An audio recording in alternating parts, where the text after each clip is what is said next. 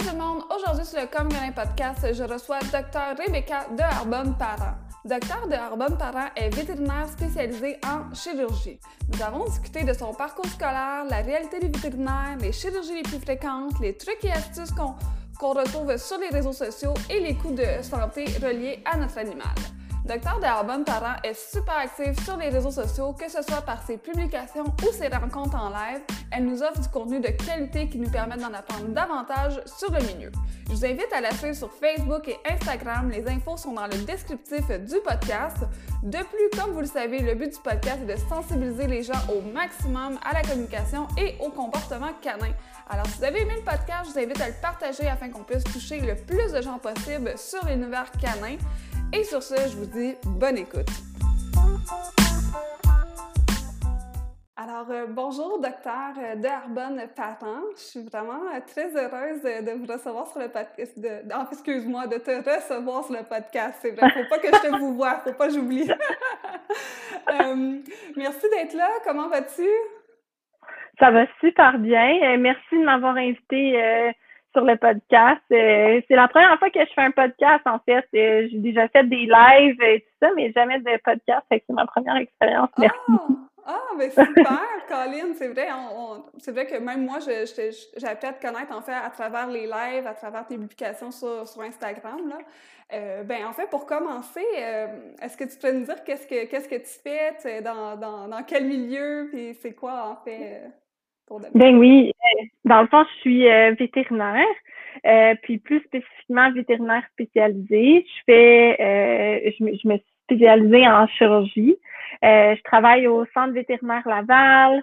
Parfois, je fais des remplacements dans d'autres centres spécialisés aussi, mais vraiment, là, mon lieu de travail principal, c'est le Centre vétérinaire Laval. Puis c'est ça, dans le fond, ça fait 3 ans maintenant que j'ai fini ma résidence en chirurgie, fait qu'en 2018, puis j'ai réussi mon examen de spécialité en 2020. OK, fait que c'est quand même tout récent, mais j'imagine qu'avant ça, c'est ça, vous avez, pendant la résidence, c'est ça, la résidence, ça dure combien de temps pour en chirurgie? Ouais. En fait, ça fonctionne, devenir spécialiste en chirurgie ou spécialiste en n'importe quelle spécialité en médecine vétérinaire, ça fonctionne un petit peu comme en médecine humaine. C'est-à-dire que le programme de médecine vétérinaire au Québec, c'est un programme qui dure 5 ans. Fait que moi, en fait, je suis graduée, je suis vétérinaire, j'ai le droit de pratiquer depuis 2013. Okay. Ensuite de ça, généralement, les gens qui veulent se spécialiser font en premier ce qu'on appelle un internat général. Ça consiste à faire 1 année dans un centre de spécialité où on se promène d'un service à un autre. Fait que quelques semaines en chirurgie, quelques semaines en dermatologie, médecine interne, ophtalmologie, toutes les spécialités qui peuvent être offertes dans un centre. On passe quelques semaines avec les spécialistes dans chacune de ces spécialités-là pendant 1 an. Il y a des gens qui font un internat général et qu'après ça, ils vont sur le marché du travail.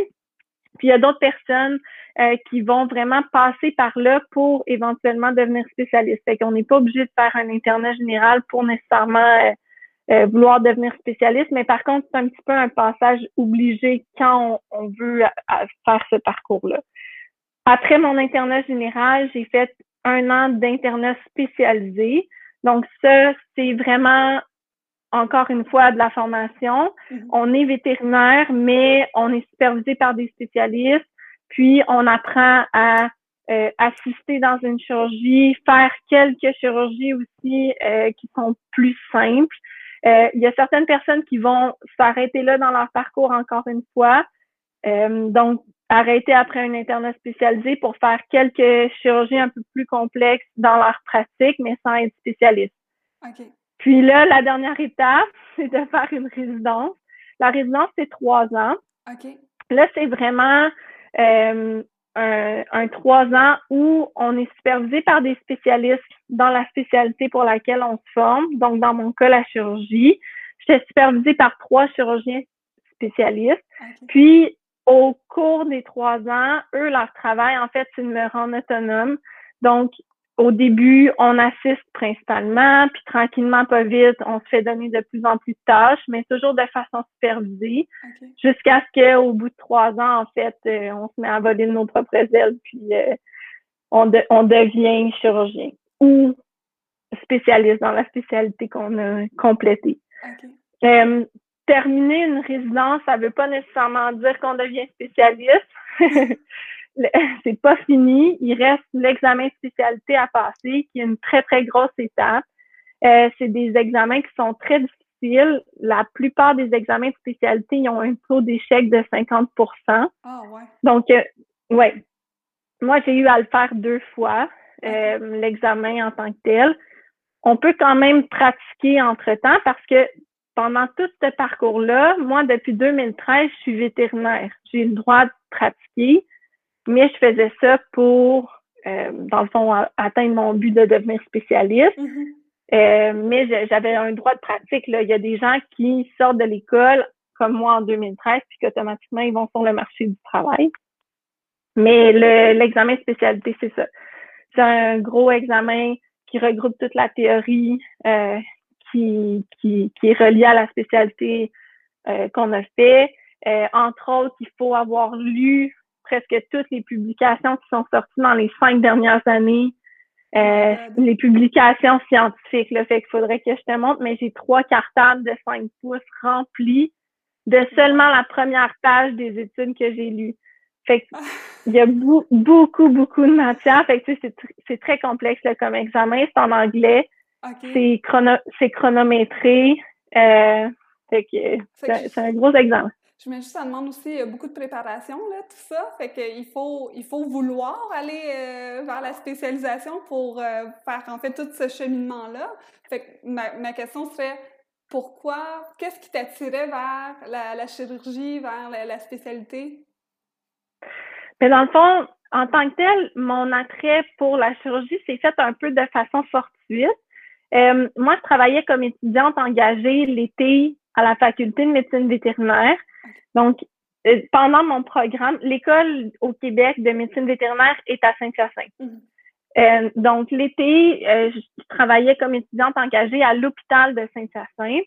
Puis, dans le fond, de façon fortuite, la première année que j'ai appliqué pour travailler l'été, on m'a mis au département de chirurgie, qui était comme un peu la bête noire de l'hôpital parce que c'était le département qui était le plus occupé. Okay. Puis, comment ça fonctionnait dans ce temps-là, c'est qu'on était payé, par exemple, pour faire une journée de 8 heures, mais c'était toujours des journées de 12 heures, 13 heures, tu sais. Oh my God. Puis, on n'était pas payé nos heures alimentaires, là, ça l'a changé, là, depuis le temps. Donc, souvent, les derniers engagés se faisaient mettre en chirurgie un peu par défaut pour comme apprendre sur le tas. Okay. Mais moi, finalement, j'ai adoré ça. Puis les années d'après, tu sais, je demandais, en fait, d'être en chirurgie. Puis c'est comme ça que j'ai été exposée à cette spécialité-là.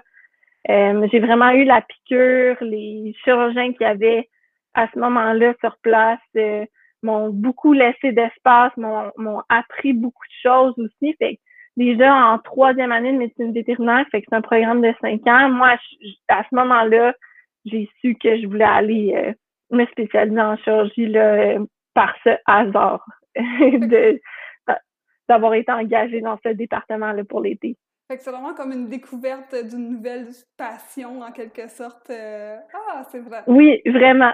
C'est vraiment intéressant. Puis, ça serait quoi la différence entre, par exemple, mon vétérinaire de quartier qui fait les vaccins à mon chien, que je vais le voir, exemple, pour la stérilisation, ces choses-là, versus toi qui es en fait vétérinaire spécialisé? Je te dirais que, tu sais, pour faire un parallèle avec lequel les gens vont pouvoir se comparer puis peut-être comprendre facilement, c'est vraiment comme en médecine humaine. C'est-à-dire qu'on a un médecin de famille, puis notre médecin de famille, quand ça dépasse un peu ses compétences, le problème pour lequel on est allé le voir, il va nous référer. Donc, il va nous référer à un gynécologue, il va nous référer à un orthopédiste, il va nous référer à un ophtalmologue. Donc, c'est vraiment le même concept. C'est-à-dire que votre vétérinaire généraliste ou régulier, c'est le vétérinaire qui fait les suivis de santé réguliers d'un animal. Il est capable de gérer plein de problématiques. On n'est pas obligé d'aller voir un spécialiste dès que, par exemple, il y a un problème médical qui est diagnostiqué, tu sais, il y a beaucoup de vétérinaires généralistes qui vont traiter des diabètes, des insuffisances rénales, qui vont faire certaines chirurgies qui sont plus complexes aussi qu'une castration, une stérilisation, mais ils sont pas spécialistes. Donc, quand ça dépasse leurs compétences, ils doivent référer leurs patients et le propriétaire, évidemment, à un spécialiste. Puis à ce moment-là, ben les gens viennent nous voir. Donc, moi, je fais de la chirurgie spécialisée, mais évidemment, une grosse partie de mon travail, c'est de faire de la consultation aussi. Okay. C'est pas du tout tous les patients que je vois qui vont nécessairement avoir besoin d'une chirurgie. Par exemple, tu sais, je vois beaucoup de chiens avec des boiteries, puis c'est pas automatiquement des cas qui vont passer sur le bistouri. Okay. Il y en a beaucoup qui vont repartir avec une gestion médicale ou sur lesquels on va faire des tests complémentaires pour essayer de trouver la raison pour laquelle ils sont là, puis que peut-être que ça va finir avec des antibiotiques, des anti-inflammatoires, une orthèse. Il y a beaucoup de possibilités.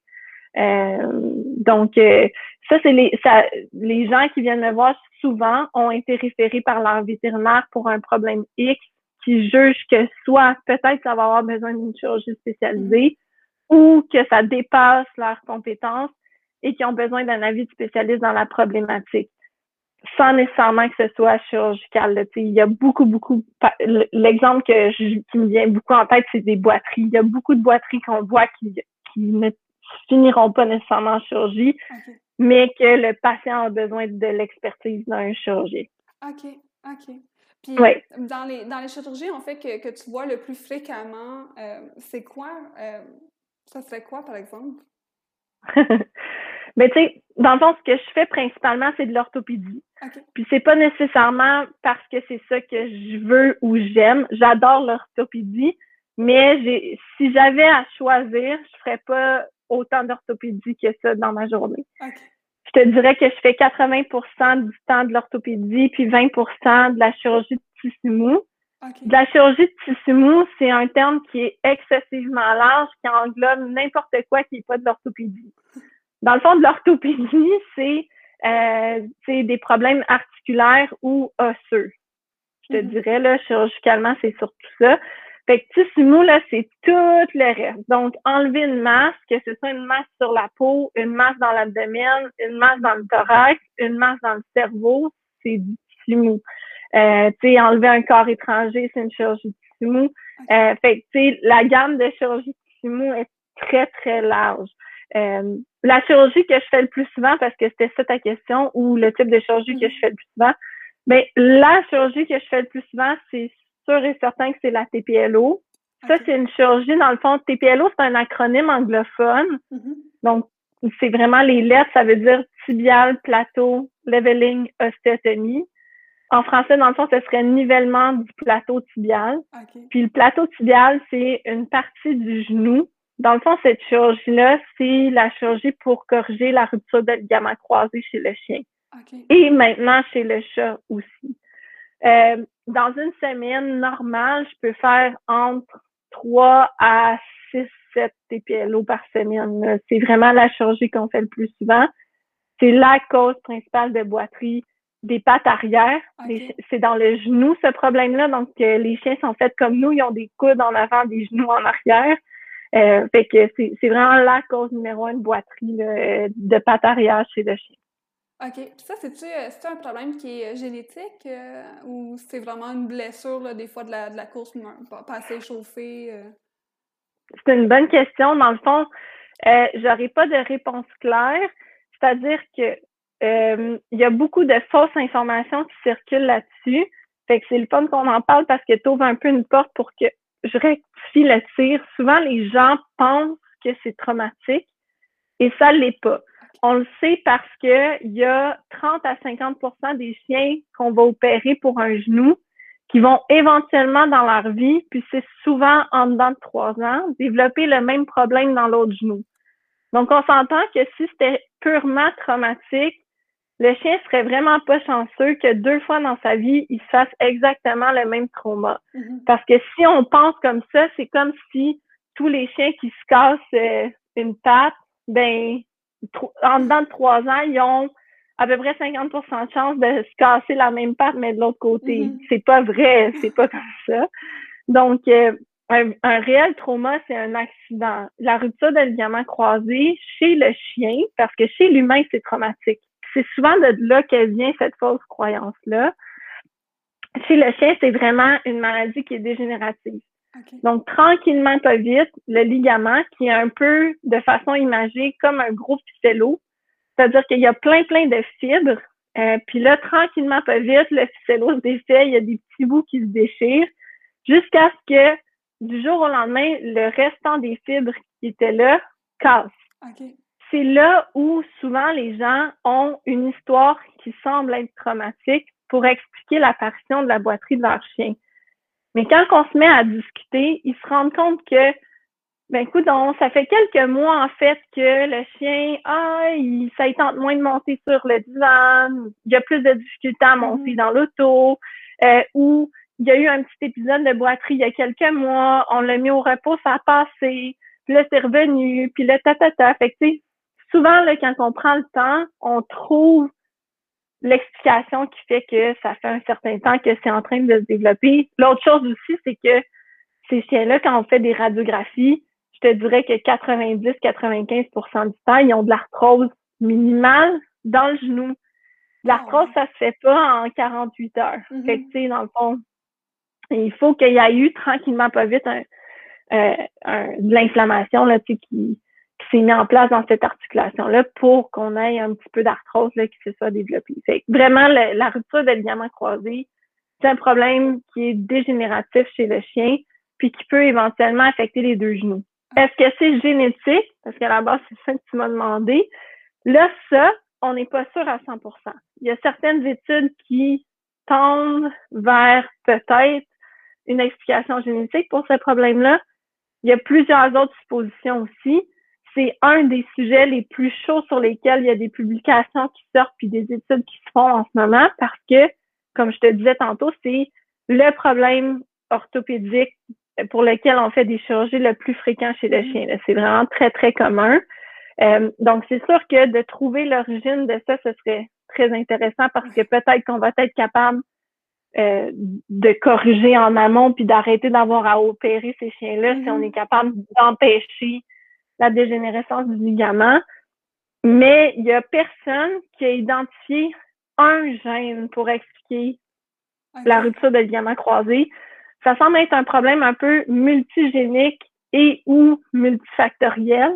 Tu sais, par exemple, on sait qu'un chien en baise est prédisposé à faire ça. Il y a certaines races, donc potentiellement génétiques, qui sont plus prédisposées que d'autres. C'est pas nécessairement les chiens qui sont très, très actifs. Il y a beaucoup de choses qui entrent en ligne de compte avec cette problématique-là. Donc, j'ai pas de réponse là pour toi. Peut-être que dans quelques années, on va en avoir une, mais pour l'instant, on n'arrive pas à sélectionner les chiens pour diminuer la présence de ce problème-là chez les chiens. OK. Est-ce que la dysplasie de la hanche, du coude et luxation de rotule, est-ce que ça rentre un peu dans la même catégorie? Est-ce que c'est... Ça, c'est complètement différent. Okay. Ces problèmes-là sont, dans la grande majorité des cas, purement génétiques.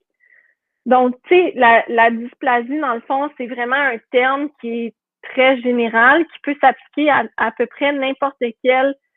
dans le fond, la définition du terme dysplasie, c'est une anomalie de développement d'un tissu ou d'un organe. Okay. Donc, quand on dit dysplasie de la hanche, c'est que la hanche s'est mal développée.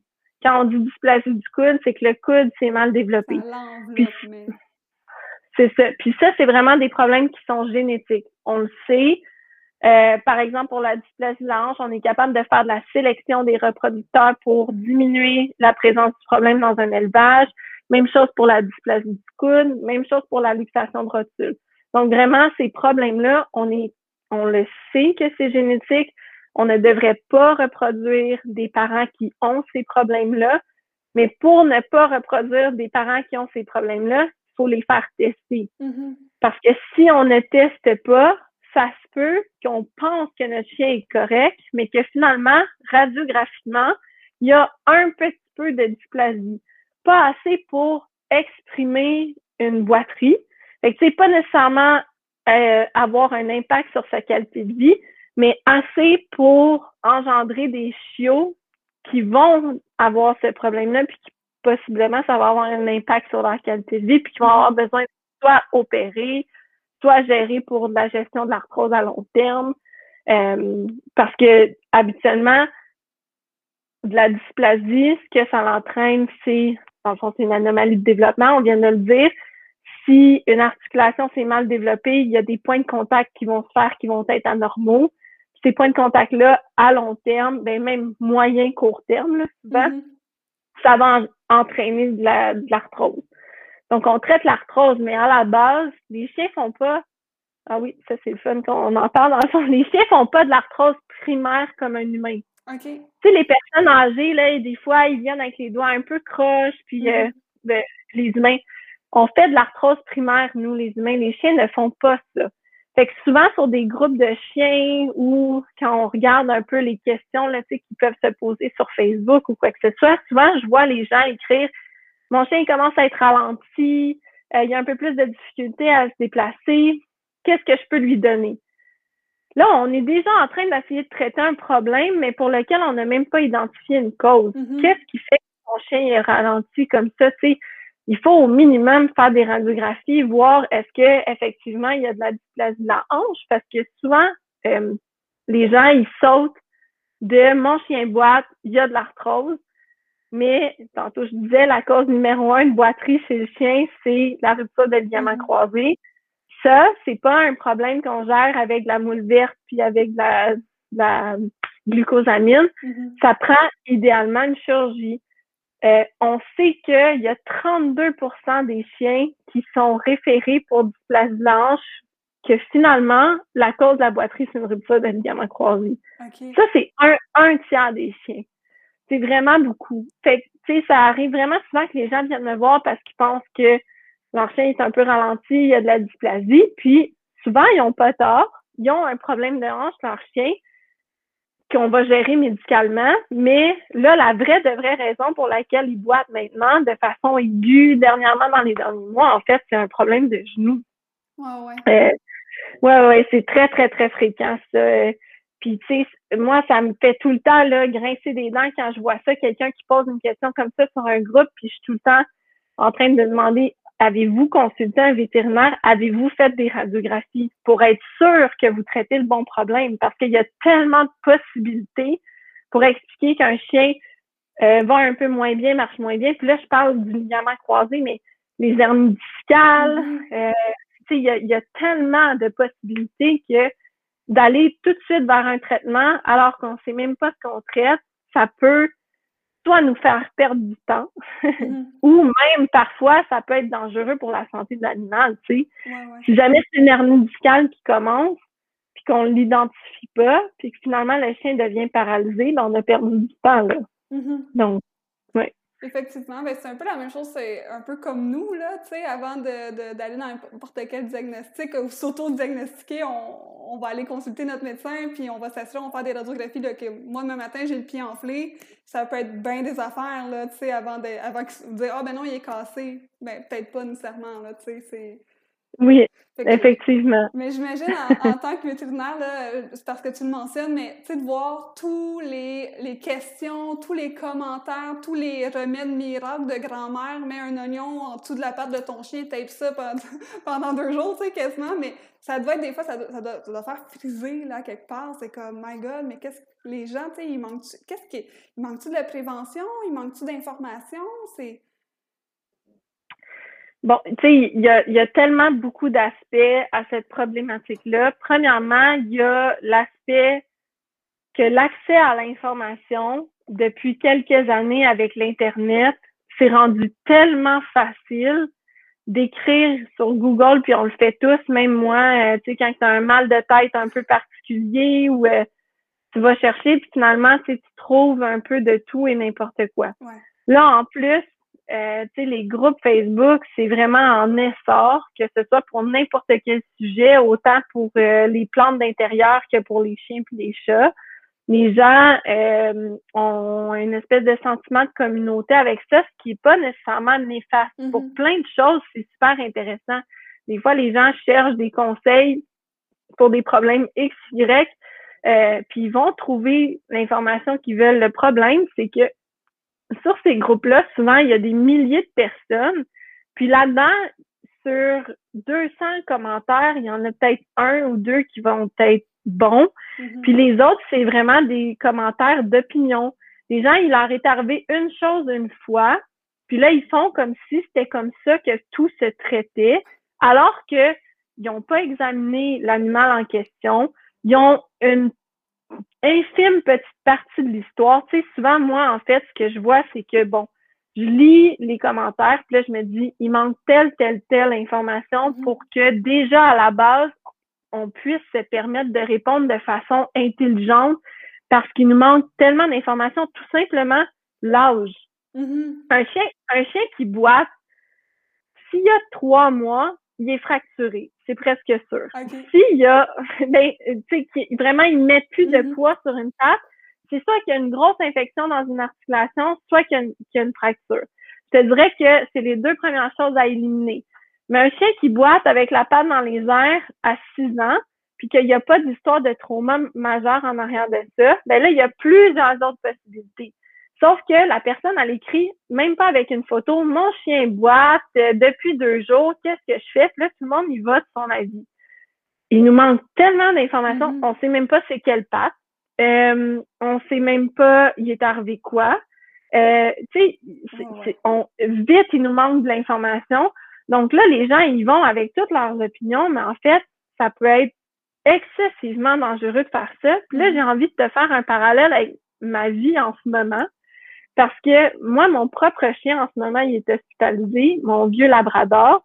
Okay. Dans les 5 derniers jours, il a vomi 3 fois. OK? Chrome, c'est un labrador de 15 ans. Un chien qui vomit 3 fois en 5 jours, c'est loin d'être dramatique. On s'entend. Sauf que ce chien-là, maintenant, je vais te donner un peu plus d'informations parce que si j'allais écrire ça sur Facebook, là, mon chien, il a vomi 3 fois en 5 jours, qu'est-ce que je devrais faire? C'est sûr qu'on se ramasse avec des tas de conseils du genre mêler à jeun pendant 12 heures, donne-lui du steak haché puis de l'eau de riz. C'est pas un mauvais conseil, mais dans son cas, quand je vais t'expliquer ce qui se passe en ce moment, tu vas dire « Ouf, OK. » Il y a d'autres mondes qui vont dire « Change sa bouffe pour telle affaire » ou « Tu sais, on va en avoir des tonnes et des tonnes de commentaires. Mm-hmm. » Ce qui est arrivé, en fait, c'est que mon chien, moi, c'est une machine de guerre, ce chien-là, c'est-à-dire que il y a 6 mois environ, il a rupturé sa vésicule biliaire, puis il continuait de manger, puis il allait bien jusqu'à temps que du jour au lendemain, il était plus capable de se lever, puis mais tu sais, il n'y a aucun signe précurseur, là, c'était hallucinant. Il a aussi saigné de sa rate, il y a 3 ans, puis en fait, il marchait. Ça, c'est juste que je trouvais qu'il marchait un petit peu chambranlant, vraiment léger. Je l'ai emmené au travail avec moi, on a fait une échographie de son abdomen, il est en train de saigner abondamment de sa rate. Donc là, maintenant que je te dis ça, mon chien qui vomit 3 fois en 5 jours, c'est excessivement inquiétant. Parce que ce chien-là, quand il se met à nous montrer des signes, habituellement, c'est la pointe de l'iceberg, ça va mal. OK?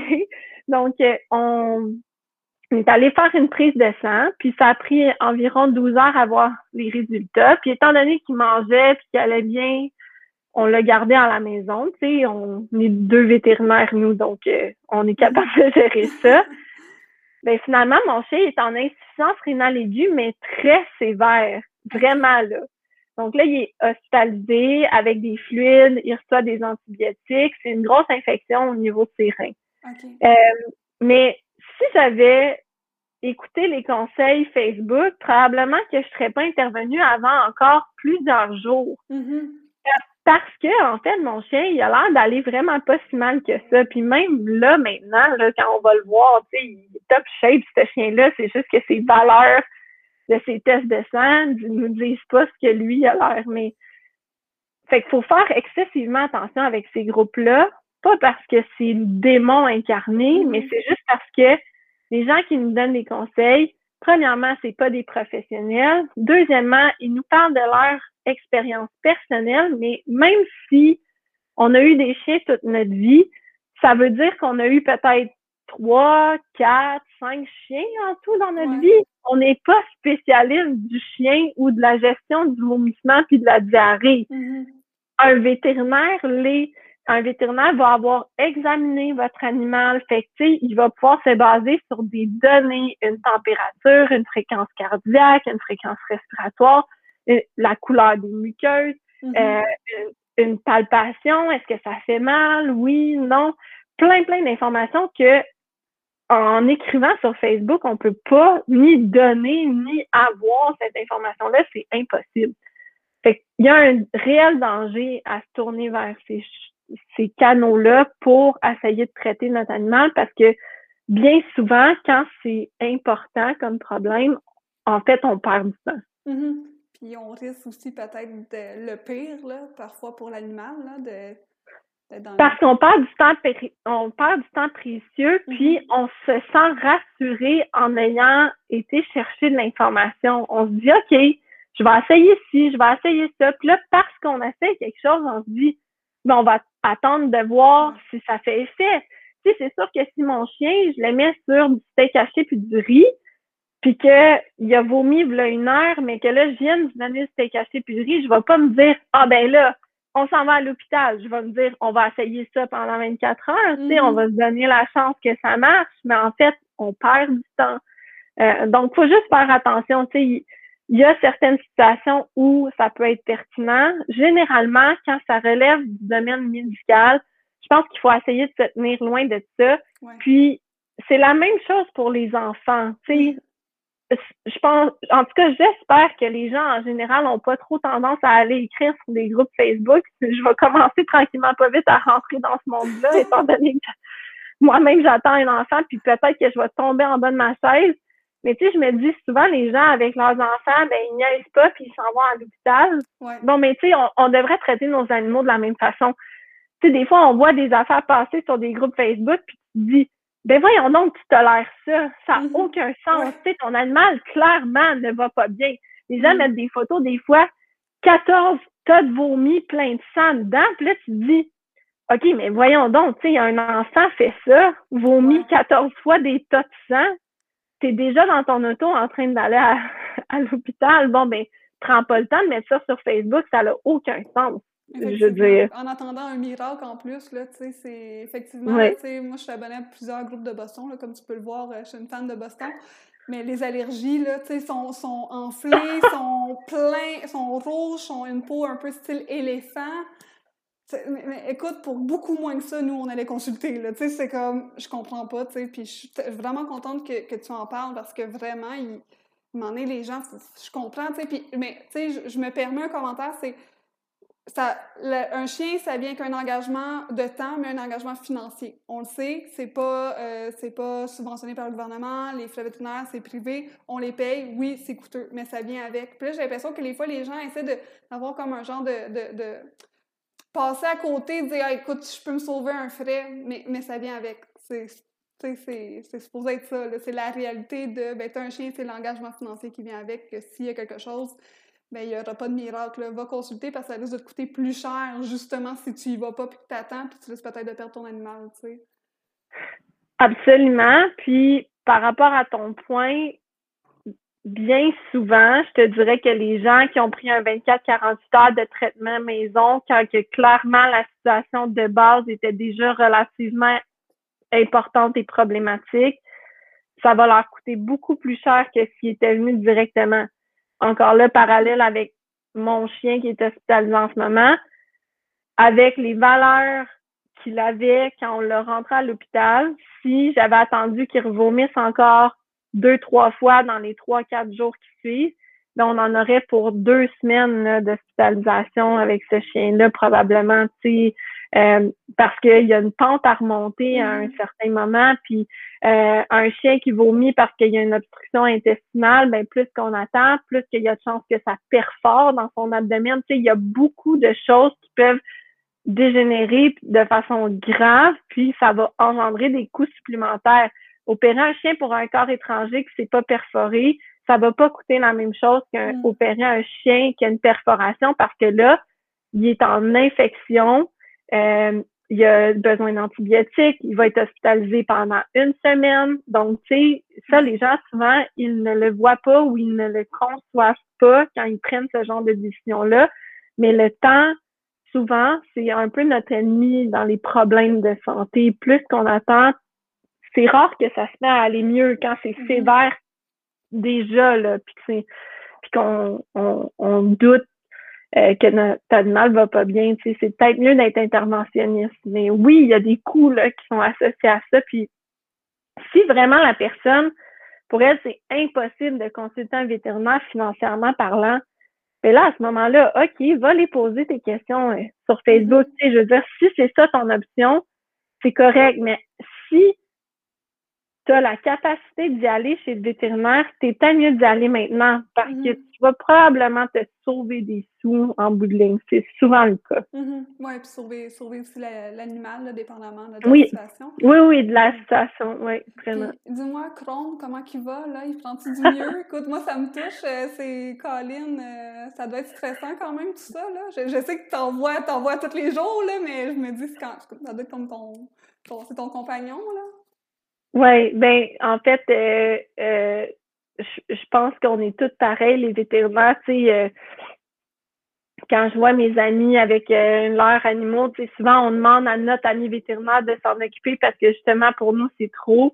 Tu sais, moi même si je passe ma journée à réparer des animaux qui sont blessés ou tu sais qui vont pas bien, puis que je suis capable de faire un certain détachement évidemment quand c'est le mien. Puis tu sais, j'imagine que n'importe qui est dans le domaine de santé, si c'est quelqu'un dans ta famille ou un enfant qui est proche de toi ou quoi que ce soit, tu sais, ça te touche pas de la même façon. Puis je pense que c'est une qualité d'être vétérinaire aussi, d'être capable de relativement se détacher de nos patients sans non plus juste complètement s'en foutre, là. Mais si à chaque fois que je perdais un patient ou qu'il y avait quelque chose qui allait mal, je me mettais à pleurer, tu sais, ça irait pas bien là dans ma vie. Fait que c'est important de faire ce certain détachement-là. Évidemment, avec mon propre chien, je suis pas en mesure de faire ça du tout, là. Ce qui fait que, justement, après 3 ans, on était intervenus parce que moi, j'étais comme, ça va pas pour plus tard. Mais il va bien. En fait, c'est ça, tu sais, il mange, il est enjoué, il est content quand on va le voir. Aujourd'hui, j'ai pas eu le temps. Je suis allée les 2 derniers jours. Ça fait 2 jours là qu'il est hospitalisé, mais mon conjoint, dans le fond, comme il est hospitalisé à l'hôpital où Jérôme travaille. Donc, lui, il l'a vu là aujourd'hui, puis il est allé passer du temps avec lui. Fait il va bien. C'est vraiment, ses valeurs rénales baissent pas très rapidement. Puis, il faut qu'on arrive à baisser ça pour qu'il se sente vraiment mieux, même si, en fait, il sent bien, mais fait qu'on attend ça et il a besoin de faire une échographie de son abdomen qui est prévue jeudi parce que là, pour l'instant, avec les tests qu'on a faits, dans le fond, il y a des bactéries dans son urine, des globules blancs, fait que ça, c'est des signes d'infection. Puis, étant donné que ses reins sont affectés, on suspecte que ça l'a monté dans ses reins. Mais sans échographie, on sait pas, tu sais, c'est un vieux chien, il y a 15 ans, est-ce qu'en arrière de ça, il y a autre chose? Est-ce qu'il y a un cancer? Tu sais, fait que c'est ça le but, dans le fond, de faire l'échographie, c'est de s'assurer que c'est bien juste une infection ou d'identifier peut-être un autre problème qui pourrait être associé à tout ça, là. Fait que c'est comme le morceau de puzzle pour l'instant qui nous manque, mais en attendant, on est capable de le rendre confortable, bien, puis de s'assurer que, tu sais, ça va. Il est sur la bonne voie en quelque sorte. Là. Ça tout dépendamment de l'échographie, là, c'est ça. On pourrait trouver quelque chose d'un peu catastrophique à ce niveau-là, mais là, pour l'instant, j'ai pas cette information-là. Mais lui, comment il se sent bien. OK. Mais en tout cas, toutes mes pensées s'en vont à vous là, pour ce petit moment-là, pour Chrome. Je voulais voir avec toi, en fait, je voulais aborder le sujet de c'est quoi, dans ton travail, l'envers de la médaille? Parce que, si je ne me trompe pas, j'ai vu un post où tu disais que le taux de dépression, de suicide des vétérinaires était quand même plus flagrant que d'autres domaines. Puis, justement, tu t'en parles de à chaque fois que tu perds un patient, à chaque fois que tu vois des atrocités, s'il faudrait que tu te laisses aller dans l'émotion, ça serait peut-être plus difficile, peut-être à long terme, là, sur le corps et l'esprit. Est-ce que tu veux nous en parler un peu? C'est quoi l'envers de la médaille? Êtes-vous formé pour ça à l'école? De comment vous détacher un peu de ça, là? C'est sûr que c'est... Ben, tu sais, dans le fond, pour la dépression, le suicide, la profession vétérinaire, c'est dans le top 3 des professions avec le plus haut taux de suicide au Canada ou en Amérique du Nord. Là, il faudrait que je revérifie, mais bon... peu importe, là, en fait, c'est élevé. C'est ça, peu importe c'est où, c'est top 3, là. Oui. Il y a plusieurs aspects associés à ça. Évidemment, le fait qu'on euthanasie des patients, mais surtout qu'on euthanasie des patients parfois pour des conditions qu'on serait capable de gérer. Ça vient vraiment chercher On étudie pour être médecin, puis notre travail nous emmène à devoir parler de l'aspect financier derrière notre travail. Puis ça, il y a personne qui est préparé à ça. Il essaye de l'intégrer un petit peu dans le programme, mais c'est quand même assez complexe de pouvoir préparer quelqu'un à ce genre de choses-là. Puis, tranquillement, pas vite, le programme change pour s'améliorer sur cet aspect-là. Mais déjà, moi, j'ai eu un peu de formation là-dessus, mais je te dirais pas assez, puis je ne sais pas c'est quoi assez. Mm-hmm. C'est vraiment un aspect qui est très, très important de cette profession-là. Et la formation, c'est beaucoup de la formation théorique sur les maladies, puis comment traiter un patient. Mais on dirait que l'aspect humain, parce qu'il n'y a aucun chien ou chat ou n'importe quel animal qui va de lui-même voir un vétérinaire. Évidemment, il y a toujours un humain en arrière de ça. C'est avec l'humain qu'il faut prendre les décisions, pas avec notre patient. Fait qu'il y a une espèce d'aspect de troisième niveau qu'il n'y a pas en médecine ou dans les autres professions de la santé, parce que en même temps qu'on fait des recommandations médicales, par exemple, moi, je rencontre quelqu'un, son chien boite, c'est une rupture de ligament croisé, mais ton chien, ce qu'il a besoin, c'est une TPLO. Bien, la phrase qui va venir après, c'est une TPLO, ça coûte 4 500 $ plus taxes, dépendamment du poids du patient, puis tout ça. Mais ça, c'est ma réalité de tous les jours, puis celle de tous les vétérinaires, peu importe la recommandation qu'ils font. Hein. Tu sais, là, évidemment, moi, on a parlé tantôt, je suis spécialiste, je fais de la chirurgie spécialisée, cette chirurgie-là est dispendieuse, mais c'est ça que ça prend pour ce patient-là. Mm-hmm. C'est ça qui va lui donner les meilleures chances, mais on s'entend, c'est pas tout le monde qui peut se permettre ça pour son chien. Fait qu'après, on a des alternatives. Moi, la chance que j'ai dans la spécialité que je fais, c'est que c'est quand même relativement rare que les gens viennent me voir et que ça se termine en euthanasie. Okay. Soit parce que leur vétérinaire régulier a déjà filtré les gens qui veulent voir. Ça sert à rien, par exemple, pour un problème de ligament croisé, de venir me voir s'ils sont pas pour opérer le chien. Mm-hmm. Le vétérinaire régulier, il est capable de gérer médicalement ce patient-là. Donc, tu sais, moi, j'ai comme une espèce de bouclier de protection faite par les vétérinaires réguliers qui réfèrent bien leurs patients. C'est quand même rare dans ma spécialité que j'ai euthanasie. Un oncologue, par contre, ben tu sais, on s'entend que traiter des cancers, bien souvent, on améliore la qualité de vie du patient, on va gagner du temps, fait qu'on améliore la durée de vie, mais souvent, ça va éventuellement se terminer en euthanasie. Puis là, je te parle même pas des vétérinaires qui font de l'urgence ou les vétérinaires réguliers qui travaillent, tu sais, justement dans ce genre de contexte-là où ils ont beaucoup de leur clientèle qui n'ont pas nécessairement les sous pour même mettre 500, 800 $ sur leur animal, là, tu sais, puis que là, on vient vite au bout du budget de ce propriétaire-là. Sauf que, tu sais, si ton budget, c'est 500, puis que moi, dans le fond, je te dis que pour 1000, je suis capable de sauver ton chat, puis qu'on finit par l'euthanasie, puis que ça se passe 4 consultes sur 10, c'est très lourd psychologiquement là, pour le vétérinaire, parce que lui, il sait que il y en a 4 sur 10 qui auraient pu sauver, mais qui sont décédés à cause des frais. Mm-hmm. Puis, on a tout un espèce de petit sentiment de culpabilité associé à ça, ouais, qui n'a pas lieu d'être. Non. Parce que en bout de ligne, moi, je fais mon travail, puis mon travail, ben, il engendre des coûts, puis les coûts, c'est ça. Avec le temps, puis avec l'expérience, on finit par... Ben, en tout cas, je parle pour moi, évidemment, là. Je ne devrais pas dire « on, j'ai été capable de faire cette cassure-là, puis de me décharger de cette responsabilité-là, parce que je sais que ce que je fais, ça vaut ce que ça vaut. Mm-hmm. J'ai pas l'impression que quand je recommande une TPLO à 4 000 $, que je vole la personne qui est en face de moi.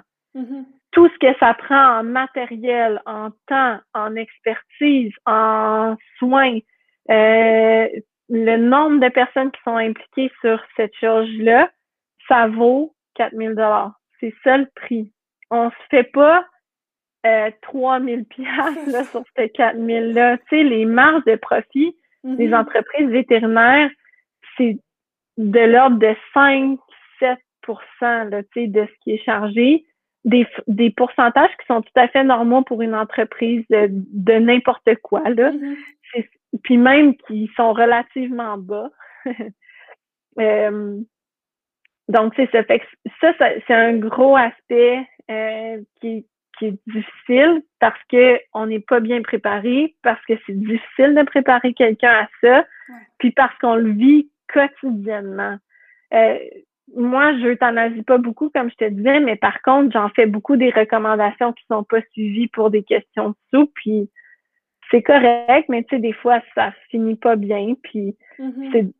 c'est dommage parce que, en fait, je connais aucun vétérinaire que s'il pouvait ne pas avoir parlé d'argent au quotidien, qui dirait « Non, moi, j'ai aucun problème avec ça, j'aimerais ça continuer ici. » Si on lui donnait l'option, mm-hmm. plus jamais tu as besoin à présenter des coûts associés à tes soins, à ton propriétaire, on t'enlève cette charge-là. J'en connais aucun qui dirait « Ah, moi, je veux garder cet aspect-là de mon travail et j'y tiens. » C'est lourd, c'est pas plaisant parce que on associe l'argent au côté émotionnel de mon animal va pas bien, il a besoin de soins, ça me rend anxieux, je suis en détresse même, des fois, tu sais, il faut prendre des décisions des fois dans les prochaines minutes pour sauver un patient. Là, moi, je travaille dans un centre d'urgence, donc de référence, tu sais, des patients qui arrivent en arrêt cardio-respiratoire, c'est mon quotidien, j'en vois plein, puis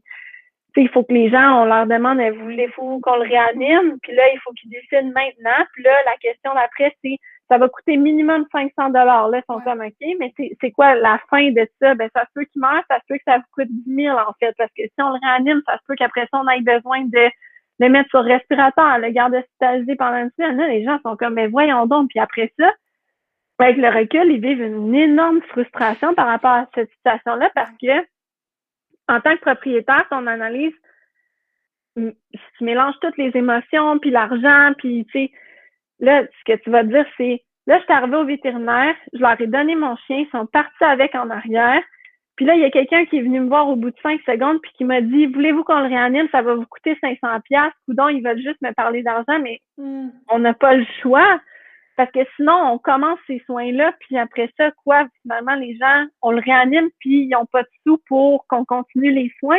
Ça sert à quoi de réanimer ce chien-là?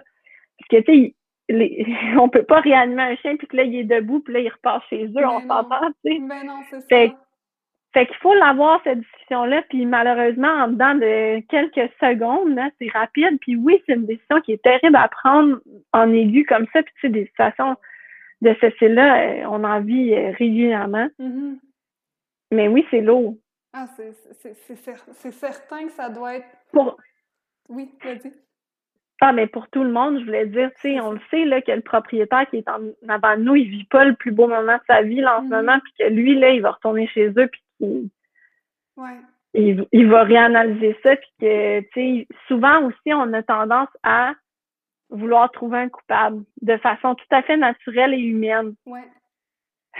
Fait que là, tu sais, c'est bien plus facile de faire comme le mot du vétérinaire, il m'a parlé d'argent, moi, mon chien est en train de mourir, je vivais des émotions.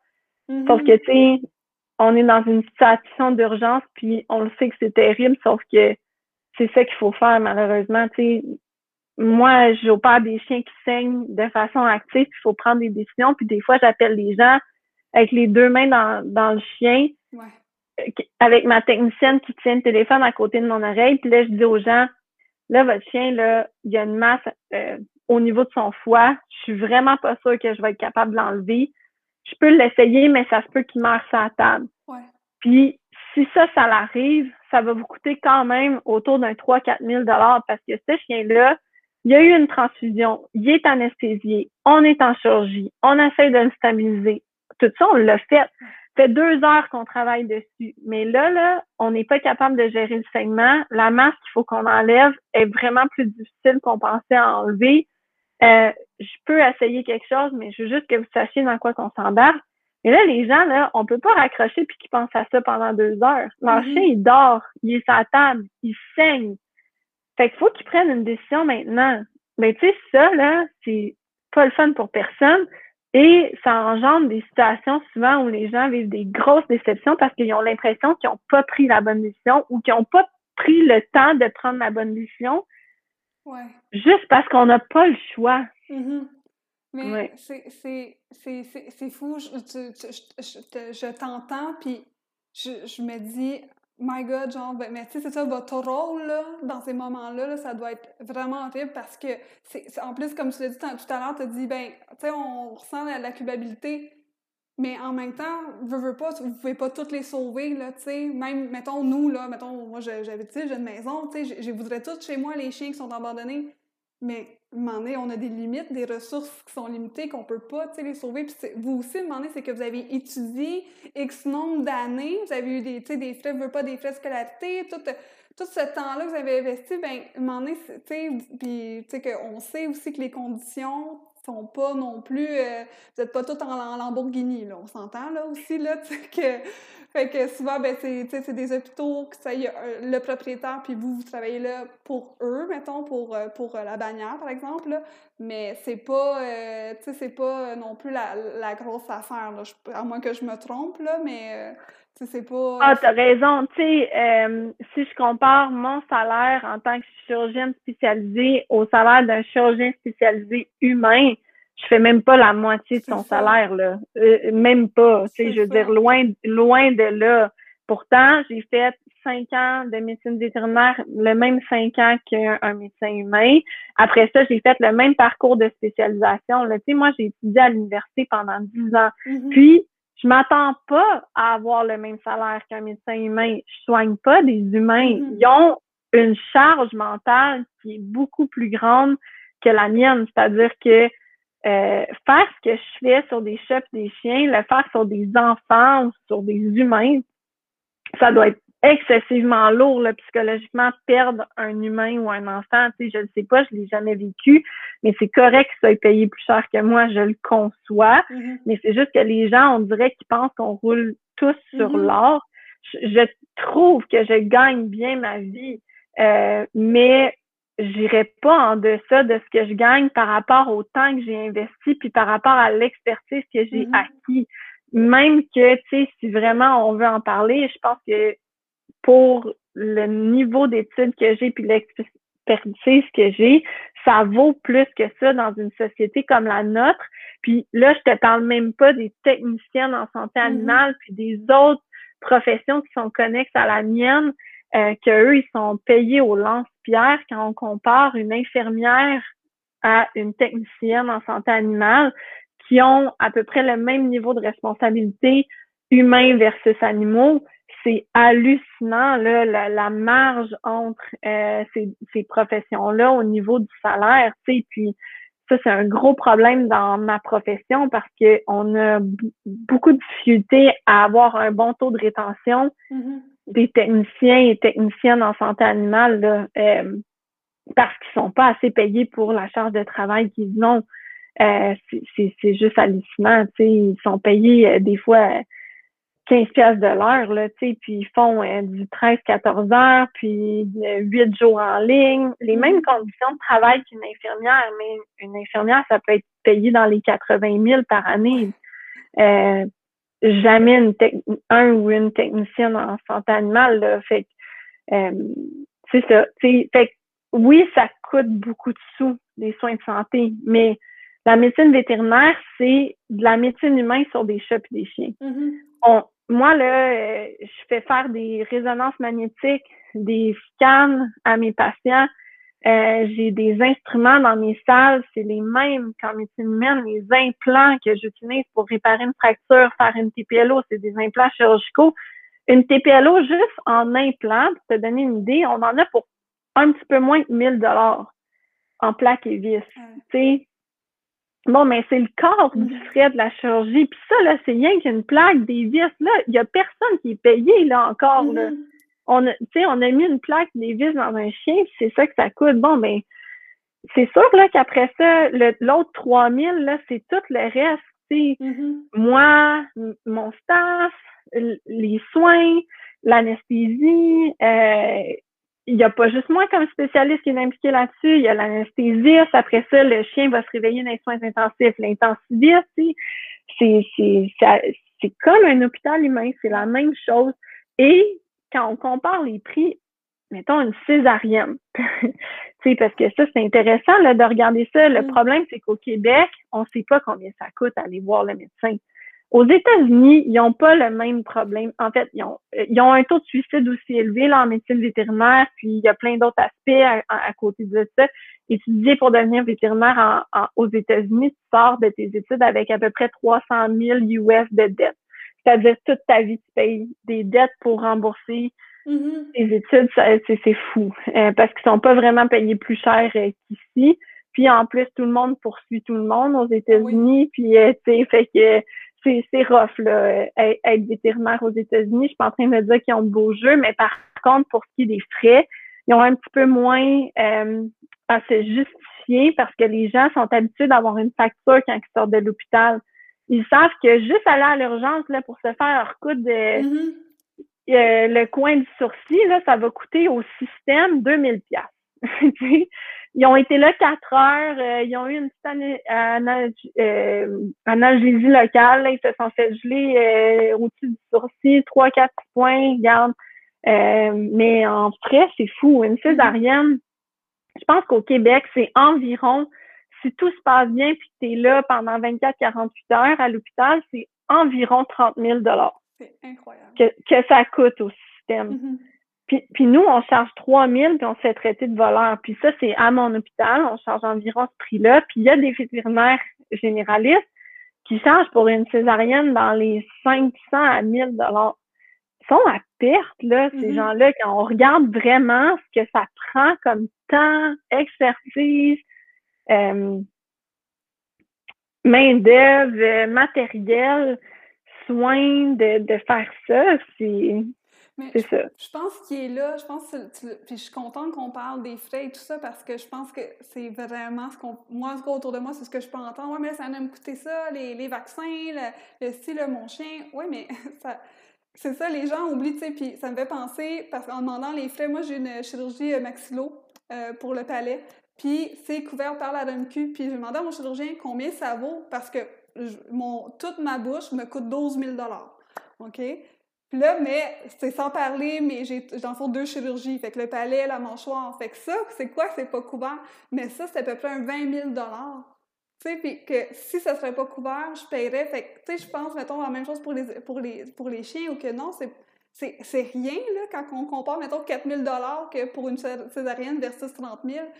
Tu sais, à chaque naissance, c'est un 30 000 ou presque, là, tu sais, comme, je sais pas c'est quoi le taux de césarienne, mettons, pour les humains, là, mais, tu sais, c'est fou, là, c'est les gens, je pense, qui prennent pas assez conscience de de tout le travail qui est derrière, puis tout, tu sais, nous, j'ai eu un chien avec, on était beaucoup dans un centre spécialisé, tout ça, dans une clinique vétérinaire spécialisée, puis justement, là, c'était des factures de 1000$ à chaque fois, mais Colin, on le sait, là, qu'on était plus en charge, puis quand il y avait la facture, là, toute détaillée, là, les médicaments, les ci, le soin, tu sais, et là, c'est justifiable, là, vraiment, là.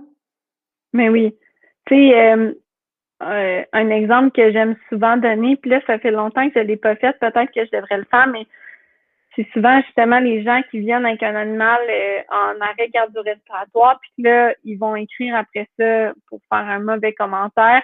J'ai été là même pas une demi-heure, puis ça m'a coûté 800$. Mais tu sais, l'envers de la médaille de ça, là, c'est que pour réanimer un chien, on est probablement 12 dessus pendant cette demi-heure-là. Mais à donner des drogues, intuber le patient, utiliser le défibrillateur, tu sais, tout ça, là, ouais, ça coûte des sous, tu sais. Mais 12 personnes à travailler sur quelque chose pendant une demi-heure, puis calcule juste avec leur salaire, en fait, voilà, là, c'est ça. Mais en plus, il y a un examen, il y a l'euthanasie qui est inclus, ben, c'est souvent il décède de lui-même, mais la crémation, il y a tellement d'aspects, c'est juste que les gens, ils s'en rendent pas compte. Une autre chose qu'on voit beaucoup, c'est souvent quand quand les gens adoptent un jeune animal, il y a beaucoup de monde qui hallucine sur le fait que à chaque fois qu'ils vont pour un rappel de vaccin, ils se font charger un examen. Et moi, sérieusement, là, j'arrive avec mon enfant chez mon médecin, puis il l'examine pas, puis il fait juste donner des vaccins, là, je vais péter une coche. T'sais, voyons donc, t'sais, au moins tu t'assures que ça va bien, qu'il est en santé, que il peut recevoir le vaccin. Mm-hmm. S'il fait de la fièvre ou qu'il y a autre chose qui est en train de se développer aussi, ben ils sont à l'âge de commencer à montrer certains problèmes de santé, comme par exemple les luxations de rotules, on en a parlé tantôt, c'est génétique, mais quand on adopte le chien à 2 mois, il ne luxe pas encore ses rotules, ça commence à se développer un peu plus tard, vers 3, 4, 5, 6 mois d'âge. Bon, ben, le vétérinaire, en faisant son examen, là, il va peut-être détecter ces choses-là, puis on va pouvoir intervenir plus rapidement.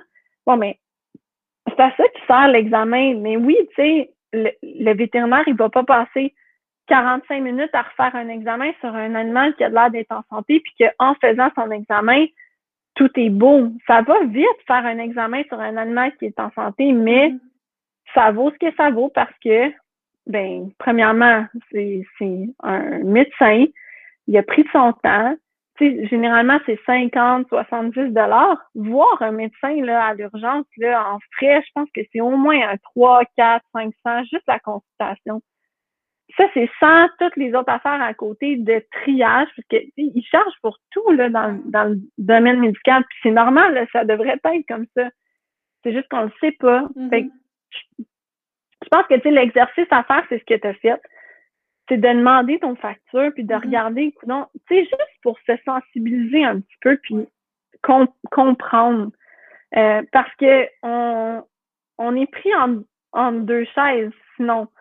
C'est soit qu'on arrête d'évoluer sur l'aspect de la médecine vétérinaire parce que les gens, ils se disent que ben c'est assez puis ils veulent pas qu'on s'améliore. Sauf que finalement, c'est au détriment de nos patients. Ouais. Tu sais, on peut revenir là 10 ans en arrière puis pas faire ce qu'on fait, puis pas faire de scan, puis pas faire de ci, puis pas faire de ça, mais en bout de ligne, on sait comment les traiter maintenant, ces problèmes-là. Mais oui, ça c'est des soins qui sont spécialisés, là, qui sont coûteux. Puis même pas pour un spécialiste, même pour un généraliste. Tu sais, maintenant, la plupart des cliniques ont des radiographies numériques, une échographie sur place. Ils sont même capables de faire eux-mêmes leurs tests de sang. Ils ont la machine sur place. Bon, mais tout ça, là, ça a des coûts. Avant, il fallait qu'ils envoient ça dans un laboratoire. Il n'y avait pas les résultats avant 3-4 jours. Bon, mais, tu sais, c'est ça. Sauf que la machine, elle vaut des milliers de dollars. Ben oui, ça va se refléter sur tout le reste parce que c'est comme ça que ça fonctionne, tu sais, tout le monde paye un peu pour celui qui a besoin du test de sang, puis c'est correct, c'est normal, mais ouais. Je vois ça un peu comme un peu le spécialiste, mettons le chiro, l'ostéopathe, des trucs comme ça, où que Tu sais, justement, là, c'est au privé, puis on paye pour le service, puis pour l'expérience, puis pour la technologie et tout qu'il y a autour, là, vraiment, là. Oui, oui, c'est ça, exactement. Même si tu vas pour un suivi puis que tu es là pendant une demi-heure, il va pas baisser ton frais de consultation de suivi. Tu sais, genre, chez Kiro, 15 minutes, ça te coûte 60-70$, là, tu sais, puis c'est... Oui. Non. Mais c'est parce que ça va bien, puis tant mieux, tu sais, mais tu payes pour son expertise puis sa compétence de façon générale. C'est un petit peu aussi comme ça que ça se passe, mais je comprends d'où ça vient. Il faut juste que les gens comprennent pourquoi c'est comme que c'est. Parce que je peux comprendre l'incompréhension si on s'est jamais fait expliquer. Puis tu sais, c'est un de mes chevals de bataille, justement, comme tu dis, j'en parle beaucoup. J'aime ça faire des publications là-dessus, puis c'est une des choses sur lesquelles je veux vraiment sensibiliser les gens, parce que ce que ça crée, ça, c'est vraiment de nous éloigner, tu sais, les propriétaires puis les vétérinaires, parce que ça crée un bris de confiance. Les gens, ils ont l'impression qu'on fait ça pour l'argent, et automatiquement, ben, ils se disent « Ouais, mais tout ce qu'il va me dire, dans le fond, c'est pour faire la pièce. » Alors que c'est pas ça du tout. Mais c'est ça. C'est important, là, tu sais, qu'on prenne le temps. En tout cas, moi, c'est une des choses que je trouve les plus importantes. Tu sais, c'est vraiment de l'expliquer. Puis avec quelqu'un qui vient me voir en consultation, quand je lui dis qu'une chirurgie va coûter 4 000 puis qu'il fait comme, ben voyons donc, c'est bien trop cher. Je dis tout le temps, c'est pas trop cher. C'est cher. Mais je vais vous expliquer pourquoi c'est cher. Parce que trop cher, ça veut dire que je te vole. Me dire que, ben voyons donc, c'est donc bien cher, ça, il n'y a aucun problème. Oui, c'est cher. 4 000 $, il n'y a personne qui paye quelque chose 4 000 $. Ben, en tout cas, il y a peu de gens qui payent quelque chose 4 000 $ puis qui se disent, c'est une aubaine, cette affaire-là. Donc, mais il y a une raison en arrière de ça. Il faut juste prendre le temps de se parler puis de s'expliquer, tu sais. Ou du côté du propriétaire, de se renseigner pourquoi c'est comme ça, pourquoi qu'à chaque fois que je vais voir mon vétérinaire, il me charge un examen, il y a une raison en arrière de ça. On peut poser la question au lieu d'aller se fâcher sur les réseaux sociaux puis que là, tout le monde se craint, mais en fait, votre vétérinaire va vous l'expliquer, la raison, tu sais. Moi, en tout cas, je prends le temps. Quand les gens, ils me challengent sur les prix, je leur dis tout le temps, ben tu sais, il y a une raison pour ça, puis là, souvent, les gens... Mais je l'ai trouvé pour 2 000 $. Oui, sauf que c'est qui l'a fait sa chirurgie à ton chien à 2 000 $? C'est pas un spécialiste. Cette personne-là, elle n'a pas 5 ans de formation en chirurgie spécialisée en arrière d'elle. Fait que, vas-y, prends cette chance-là de faire ta chirurgie par quelqu'un qui n'a pas mon expertise. Sauf que cette personne-là, elle peut pas prétendre avoir le même taux de succès que moi. Les études tu sais, quand moi, je parle d'une TPLO, je dis, il y a 95% de taux de succès, puis taux de succès, c'est le chien, là, il va aller monter les Adirondacks. Moi, c'est ça mon objectif, en faisant cette chose-là sur ton chien. Ben, la personne qui n'est pas spécialiste peut pas prétendre avoir le même taux de complications ou de succès que moi pour cette chirurgie-là. Ce serait malhonnête. Parce qu'elle n'a pas la même formation, elle n'a pas la même expérience, elle n'a pas la même expertise. Puis ça, même si ça fait 30 ans que tu es vétérinaire, tu gagnes pas automatiquement le droit de te nommer spécialiste. C'est pas comme ça que ça fonctionne. Il y a un parcours en arrière de ça. Puis, ça, c'est important aussi, là. Souvent, les gens, ils comparent les prix d'une clinique à l'autre ou d'un vétérinaire à l'autre et ils comparent des pommes avec des poires, sans le savoir. Une dentisterie, tu peux l'avoir à 3 000 $, puis tu peux l'avoir à 500 $. Il y a une différence énorme entre ces deux choses-là, puis c'est pas juste qu'il y en a un qui veut s'en mettre plein les poches, puis que l'autre, non. Il y en a un qui va faire un test de sang, mettre ton patient sur fluide, s'assurer qu'il est stable en anesthésie, il y a des machines de monitoring que l'autre n'aura pas pour s'assurer que sa pression est bonne pendant qu'il est endormi, tout ça. Il y a des radiographies dentaires qui vont être faites versus à l'autre place à 500 $, c'est pratiquement sûr que non.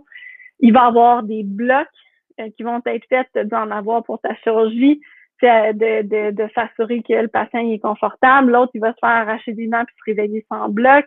Il y a plein de choses en arrière de cette marge de prix-là, mais ce qu'on voit sur les réseaux sociaux, c'est Il y a un maudit voleur de vétérinaire qui voulait me charger 3000 $. J'ai trouvé la même affaire pour 500 $. C'est la même affaire. Ben non, c'est pas la même affaire. Tu sais, demande là, les listes de prix.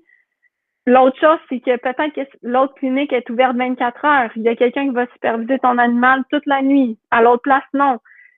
Cet endroit-là, ils ont une résonance magnétique, un scan, une échographie. La personne qui fait ta dentisterie, c'est un spécialiste, un dentiste spécialiste. C'est sûr que ça va coûter plus cher. C'est pas la même chose, mais oui, à la base, le nom de la procédure, c'est dentisterie. Mm-hmm. C'est le même nom, mais c'est deux mondes. Mm-hmm. Puis même sans rentrer dans tout ce qui est la machinerie, tout ce qui est, mettons, les soins, tout ça, juste le loyer. Mettons, moi, je suis dans le coin de Joliette, puis j'habitais à Montréal. Ma consultation à Montréal me coûtait 100 $, comme 95, puis ici, ça me coûte 65. Mais oui, mais moi, elle doit payer 5000 $ de loyer, juste ça par mois, là, tu sais. Puis versus... C'est un excellent point, tu as raison. Ses taxes et tout ça, tu sais, puis mon vétérinaire ici, ben sa bâtisse, c'est peut-être à lui, puis peut-être, tu sais, il paye peut-être 2000 $ de taxes par année, puis sa bâtisse, c'est son hypothèque, puis c'est tout, tu sais. Comme... Absolument. Juste ça, ça peut faire une méga différence, là, tu sais, sur tout... Ben oui, mais tellement, la localisation, c'est un élément clé dans la différence de prix. Mm-hmm. Juste là, tu as un point... mm-hmm. On peut pas comparer les prix de Montréal avec n'importe quelle ville en région éloignée. C'est effectivement, on a directement un prix de loyer qui n'est pas le même. Déjà, à la base, c'est simple comme ça. Puis ça ne va pas juste non plus se déteindre sur les vétérinaires, là, mais sur n'importe quel autre spécialiste. Dès que tu vas en ville, dès que tu sors, c'est pas le même prix d'habitude. En tout cas, si c'est le même prix, ben, vous avez trouvé quelqu'un, ben, tant mieux, vous avez une loque entre les mains. Mais en même temps aussi, vous avez un ordre, si je ne me trompe pas, vous êtes bien régi sur un ordre. Fait que j'imagine aussi que, comme au niveau, tu sais, tout à l'heure, tu parlais de la consultation avant de faire un vaccin, ces choses-là, mais je pense que vous n'avez pas le choix en plus, là. Vous êtes sous régi sur un ordre que vous n'avez pas le choix de vérifier certains aspects avant de procéder, là. Ben absolument, parce qu'après ça, je veux dire, la même personne, si finalement, là, le vétérinaire, il donne un vaccin sans avoir fait un examen puis l'enregistrer dans son dossier, puis que finalement, cet animal-là fait une réaction vaccinale, puis que là, il a besoin d'être hospitalisé parce qu'il a fait une grosse réaction vaccinale, il a besoin d'être médicamenté et tout ça, mais c'est la première personne qui va monter dans les barricades pour dire que son maudit vétérinaire, il a même pas examiné son chien avant de le vacciner. Tu sais, je veux dire, médicalement parlant, c'est tout à fait normal de au moins s'assurer de l'état de santé de la personne qu'on a en avant de nous. Puis malheureusement, en tant que vétérinaire, on peut pas vraiment le verbaliser. Mm-hmm. Tu sais, parce que là, peut-être qu'il y a des gens qui vont écouter ça puis qui vont se dire « Mais moi, je suis allée me faire vacciner pour la COVID puis il y a personne qui m'a examinée. » Ou en fait, les gens, ils vous ont posé une tonne de questions avant de vous donner votre vaccin. Est-ce que vous avez reçu un vaccin dans les derniers temps de temps? Est-ce que vous avez telle maladie? Est-ce que vous prenez tel médicament? Est-ce que, bon, ben c'est ça que le vétérinaire y fait en faisant son examen, parce que il peut pas demander à votre chat ou à votre chien ou à votre animal qui est sur sa table. Fait que, comment tu te sens aujourd'hui? Est-ce que tu as eu mal à la tête dans les 14 derniers jours? Est-ce que tu as mal à une patte? Est-ce que tu as mal au ventre quand tu manges? Est-ce que... Fait que ça, malheureusement, tu sais, on fait un peu l'équivalent de la pédiatrie en médecine vétérinaire, c'est-à-dire que nos patients, tu sais, ils nous parlent pas, fait qu'il faut vraiment y aller avec ce qu'on touche, ce qu'on sent, les tests qu'on fait à côté, les anomalies qu'on va découvrir sur ces choses-là, puis c'est sûr que ça aussi, tu sais, c'est pas évident parce que des fois, on pense que l'animal, par exemple, il a mal au ventre, mais finalement, en palpant son ventre, on créait une espèce de pression dans son dos, puis il avait mal au dos. Tu sais, ou l'inverse, là, tout est possible, tu sais, parce qu'on pense que c'est ça, puis on y va avec le mieux de ce qu'on pense avec l'examen, mais tu sais, moi, le nombre de fois où que je pensais que c'était telle affaire, puis finalement, on fait des tests, c'est OK, on s'en va ailleurs, c'est une autre direction, puis à l'inverse, le nombre de fois que les gens sont venus me voir pour un problème X, ils me disent, mon chien, il fait ci, il fait ça, puis là, on l'examine, on décèle autre chose, fait que, tu sais, l'examen, c'est la base de notre travail. C'est comme ça qu'on est capable de soit se dire que cet animal-là a l'air d'être en santé ou qu'on identifie des problèmes. Là, ça commence comme ça. Mais oui, avec l'ordre, on peut pas faire un acte médical sur un patient sans au minimum l'avoir examiné. La nuance à ça, c'est justement la situation de pandémie actuelle a ouvert la porte à la télémédecine.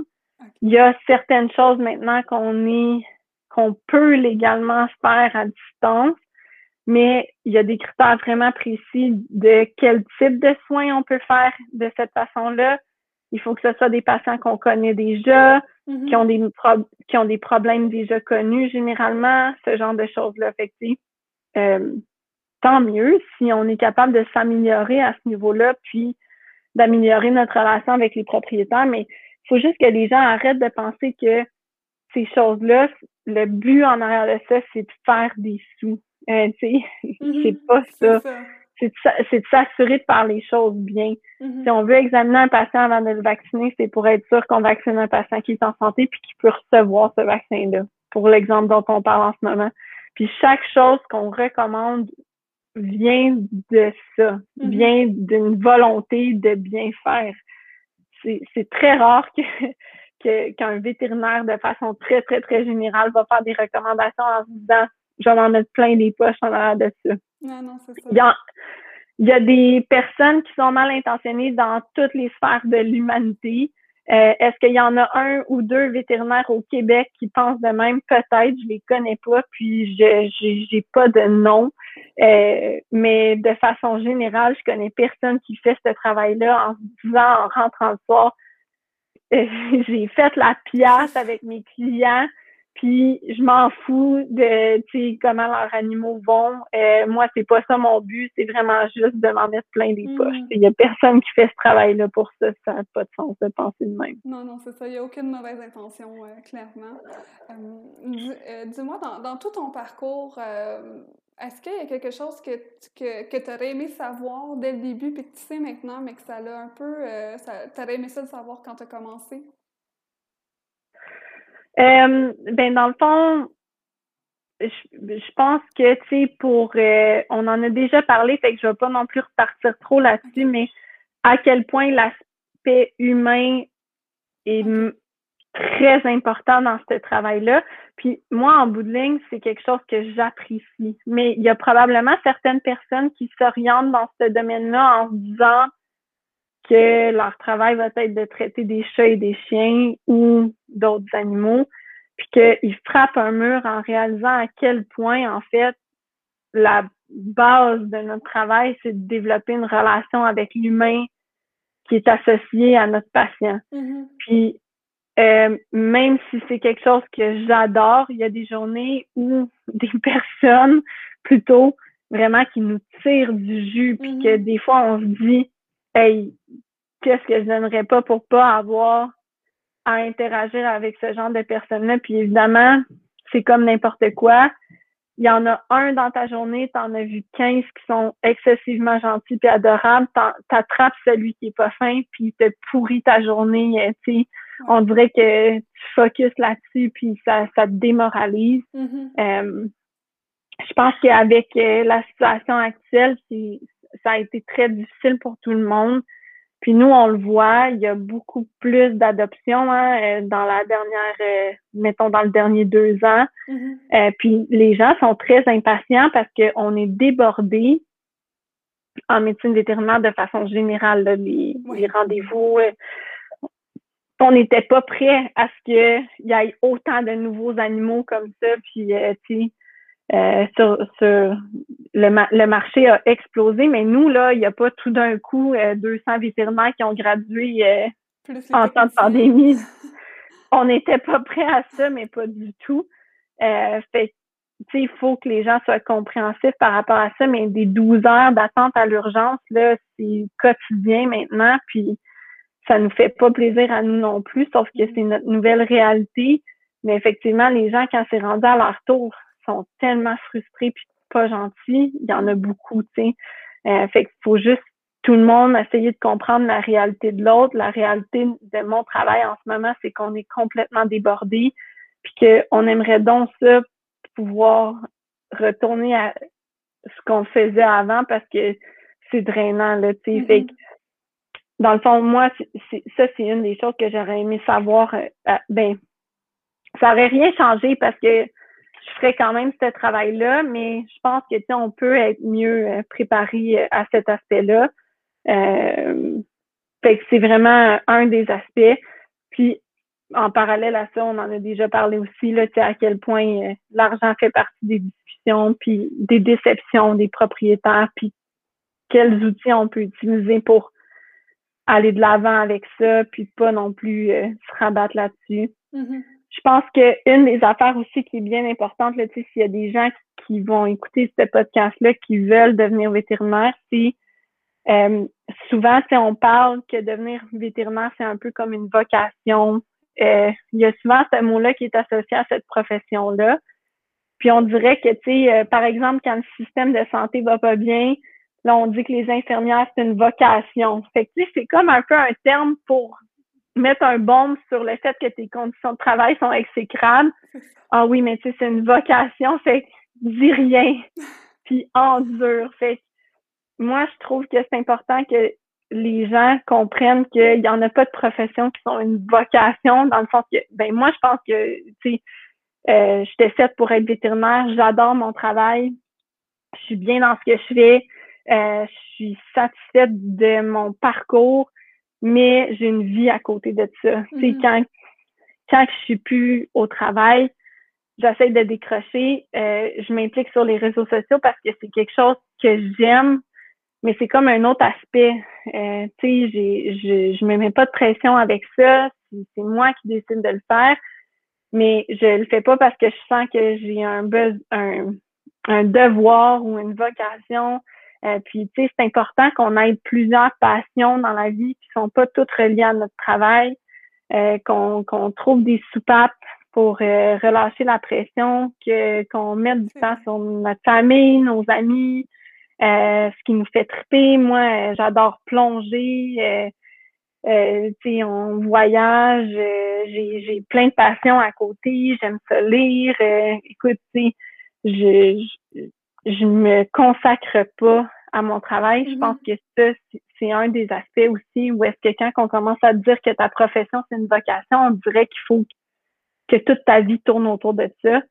Puis je pense que ça, c'est un des réels dangers de travailler dans une profession comme celle-là. C'est que ça se peut que finalement, ça t'avale. Mm-hmm.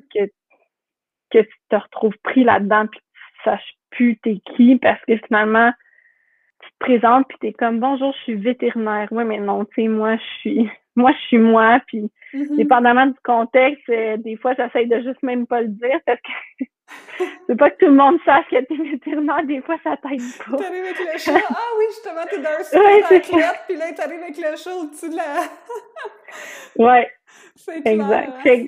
Mais, les professions à vocation, c'est un peu un couteau à deux tranchants parce qu'on dirait que les gens, justement, après ça, voyons, le vétérinaire, il n'a pas voulu faire ça gratuit, il n'aime pas les animaux. Bon, OK, fait que moi, parce que j'aime les animaux, je devrais travailler gratuitement. C'est ça. Quand les gens n'ont pas les sous pour donner les soins à leur animal, c'est juste que, ouais, il faut se protéger là-dedans, puis peu importe la profession qu'on fait. Souvent, on voit, encore je reviens aux infirmières, mais moi, ça me brise le cœur quand on voit des reportages, puis là, ils sont comme... Les infirmières, elles ont une vocation. Puis là, on sait qu'ils font 3 chiffres en arrière de l'autre, pas de pause. Leurs conditions de travail sont épouvantables. Il manque de monde. Ils ne savent plus où se mettre. Puis là, on fait comme si, en disant que c'est une vocation, tout ça, c'est correct. C'est ça. Ça me fait mal. Tu le mentionnes tellement, c'est comme vraiment comme mettre un plaster, puis comme, c'est beau, c'est ça qu'elle a choisi. Mais non, là, c'est un humain derrière, là, c'est comme vous êtes des humains à part entière, là, comme on s'entend. Là. Oui.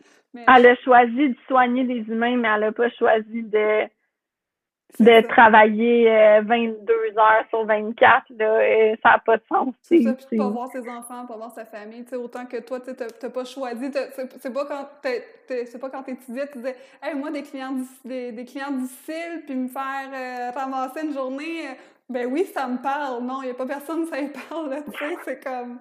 Oui, fait qu'il n'y a personne qui a étudié pour se faire donner un char de marde, tu sais. C'est ça, c'est important, là, de faire la part des choses là-dedans, tu sais. Il n'y a personne que c'est ça son travail. que des fois, les gens sont comme, ben, c'est ça ton travail? Non, pas vraiment. Même en service à clientèle, là, c'est, non, la politesse, oui, le respect a toujours sa place, peu importe, tu sais. Mais bon, l'interaction humaine dans laquelle on est, effectivement, c'est ça. Oui. On changera pas le monde, mais en espérant qu'il y ait des gens qui écoutent qui soient plus sensibles à ces notions. Oui. J'avais une dernière question pour toi.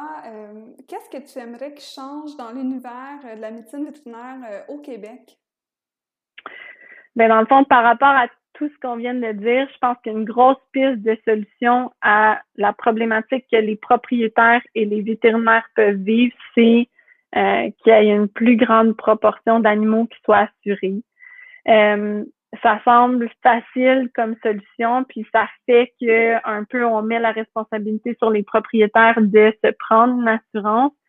Sauf que quand on se prend un animal à 2-3 mois, on sait pas exactement dans quoi on s'embarque parce que cet animal-là va grandir et potentiellement développer des problèmes de santé qui vont peut-être traîner toute leur vie. Tu as parlé des allergies tantôt, c'est un excellent exemple. Tu sais, ces chiens-là, le vétérinaire a beau avoir toute la bonne volonté du monde, probablement qu'il va avoir besoin d'une diète particulière toute sa vie, de prendre des médicaments toute sa vie, tu sais, plein de choses. Fait, je pense que s'il y avait une chose que je pouvais changer pour ma profession au Québec, ce serait vraiment que il y ait une forte proportion, voire une majorité d'animaux qui soient assurés, parce que même si les gens ils sont en moyen, comme on disait tantôt, il n'y a personne qui est en mesure de sortir un 4000 $ avec le sourire dans le visage puis qui va se dire que tout va bien aller. C'est rare, en tout cas, ces personnes-là. La majorité des gens sont pas dans cette situation-là.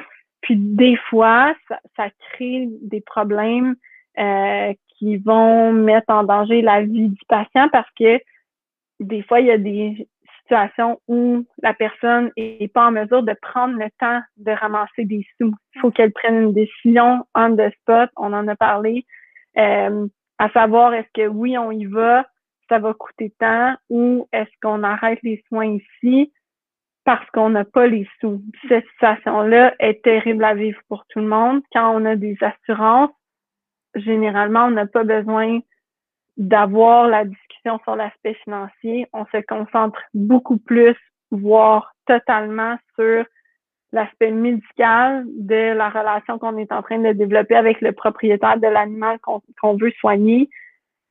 Fait que ça, quand on vit une situation urgente ou qui nécessite des soins importants, puis que l'animal est assuré, tout le monde est plus zen, la communication se fait nettement mieux parce que on enlève une grosse source de tracas au propriétaire qui n'a pas besoin de se casser la tête d'où est-ce qu'elle va venir l'argent, puis comment on va faire pour payer ça, qui n'aura pas à se partir un GoFundMe pour avoir un petit 10-15$ des gens autour, puis que là, finalement, ils se ramassent un petit montant.